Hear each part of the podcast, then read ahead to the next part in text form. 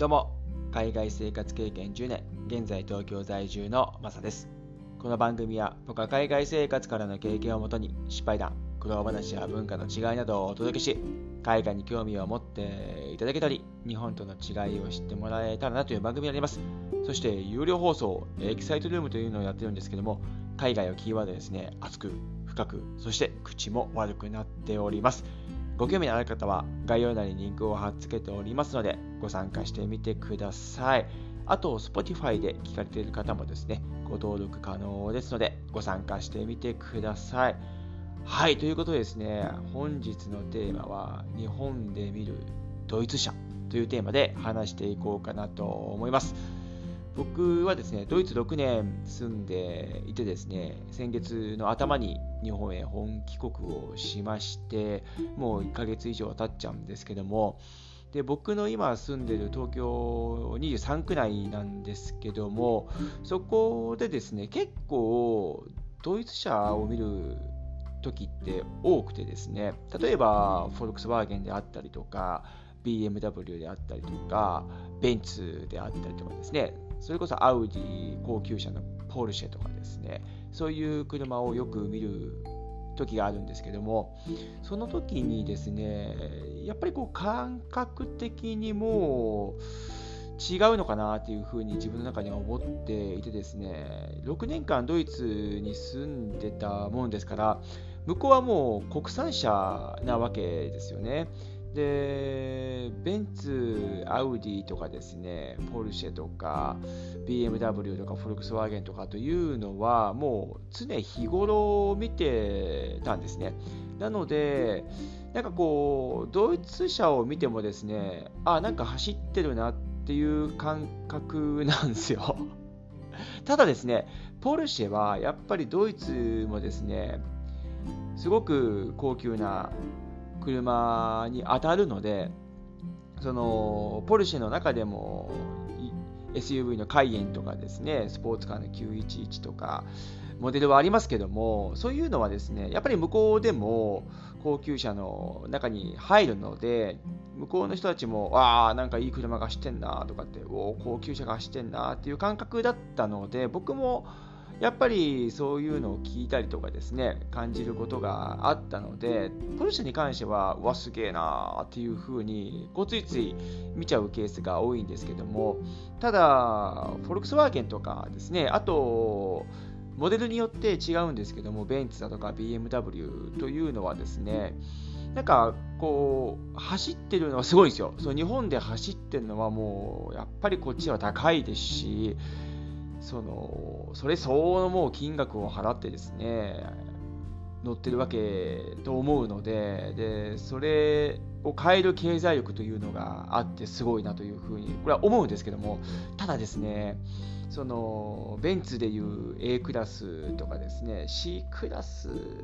ぐらいまでですかね。なんか見てもああ走ってるなっていうまだそういう感覚なんですよ。BMW もですね、ステーションワゴンの5シリーズであったりとかですね、あと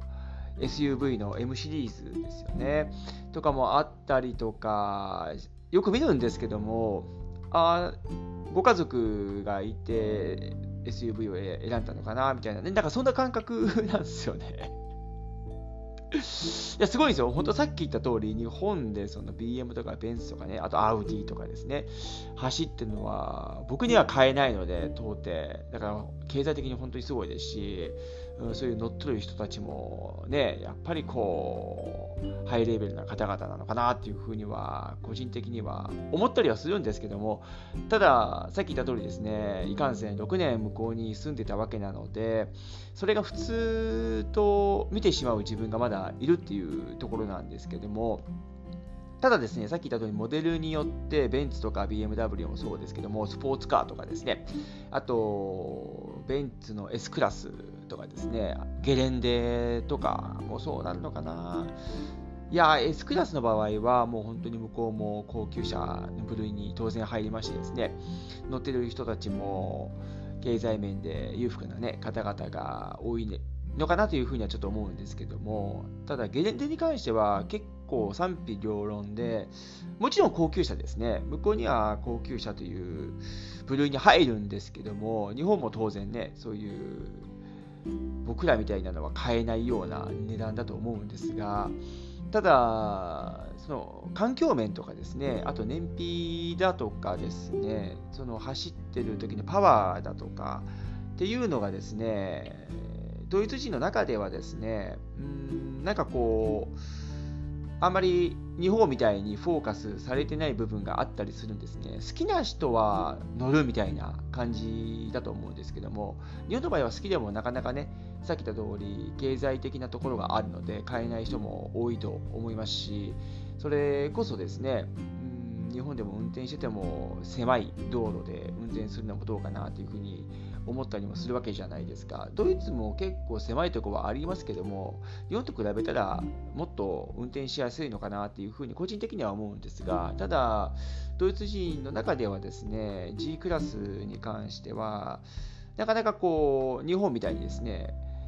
そう、極的な人が多いのかなというふうに僕は思いますね。それよりか、経済的に見てもですね、そういうガスの要素だったりとかですね、そういうガソリンに対してですね、環境問題ってもあるじゃないですか。だからそういうのもジープにしたりとかですね、パワーとかそういうエコに対してもジープの方がまだ進んでるわけなので、そっちの方に買う人というのは結構いたりとかするんですね。ただ、好きな人は本当に好きなので、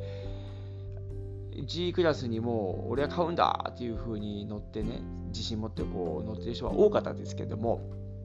うん、ただ日本みたいには、うん、そういう雰囲気でもないですし、そういう考えな人っていうのは少ないのかなというふうには思いますね。ただ僕自身ですね、僕自身は G クラスに対してはめちゃめちゃ好きな方でですね、それこそ乗ってみたいと思いますし、ただですね、正直さっき言った通り、ドイツ車を日本で乗りたいかというと、そうでもないんですよね。これは高級車であろうが、SUV であろうが、さっき言った G クラスであろうが、好きなんですよ。めちゃめちゃ好きなんですけども、買いたいなというふうには思わないですね。運転したいなとも思わないですね。それよりか、日本車の高級車ですかね、そのレクサスとかですね、インフィニティとか、そういうものの方が僕はかなりですね、興味を示しているというところなんですけども、これは不思議なものですね。日本に戻って見てみると、そういう感情になったりとかですね、ドイツに住んでいてもドイツの国産車がやっぱり欲しかったですし、乗りたかったですし、で実際にフォルクスワーゲンと BMW の5シリーズですけども、フォルクスワーゲンはパサートという車をですね、向こうで運転しててですね、なので、現地のとこに行くと現地の車が乗りたい。で、現地のビールも飲みたいと同じような感覚でですね、やっぱり合理で言えば合意に従いのところもあってですね、せっかく住んでいるんならその国の国産車を乗りたいなっていうふうに思ったりしましたね。はい。個人的には Audi A4 ですね。運転したかったのがめちゃめちゃあったんですけども、なかなかそういう機会にはちょっと巡り合わすことができなくてですね、基本的には会社が支給してくれた車を乗ってたわけで、フォルクスワーゲンと BM を乗ってたというところでですね、で今は日本に帰ってきて、日本の国産車を乗りたいというところがあるんですけども、トヨタとかもですね、その乗りたい気持ちはすごくあってですね、それこそランドクルーザーとかですね、そういう大きい車ですね。僕は趣味でスノボーとかゴルフとかやるので、荷物が多く入るような車が結構好きでですね、だからそういう車をですね、日本の日本車として乗りたいなというふうに思いますね。やっぱり個人的にはレクサス乗ってみたいなっていう思いはすごく今あってですね、ただ買えないですね。もちろん日本でも高いですし、ヨーロッパでもレクサスはあるんですけども、そこも全然高いので、なかなかこう僕の今の経済力では手が届かないようなところにあるんですけども、今後ですね、夢としてですね、そういう車を乗ってみたいなというふうに思いますね。はい。なので、今日はですね、日本で見るドイツ車に対してちょっと話させてもらったんですけども、いまだにそういう6年間の生活が全部ですね、抜けきれてない部分があるので、ドイツ車を見ても、まずは、あ、走ってるな、みたいなそんな感覚がまだありますよというところですね。これも何回も言いますけれども、すごいことなんですよ。日本でそういう車を乗って運転してるっていうのは本当にすごいことだと思うんですけども、なんかこう、ドイツ行く前の自分と比べてですね、そういう見方が変わったよっていうところを話させてもらいました。おそらくこれドイツだけではなくてですね、そういう車の有名な国々ですが、アメリカとかフランスとか住まれている方々もですね、そういう車を日本で見てもですね、前よりかこうテンションが上がったりとか、あなんかすげえなとかっていう感覚は薄れていってるんじゃないかなというふうに個人的には思ったりもするんですけど、いかがですかね？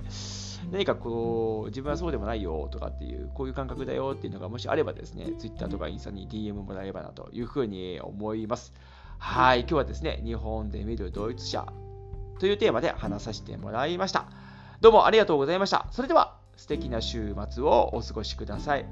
ではまた次回の放送で。チャオ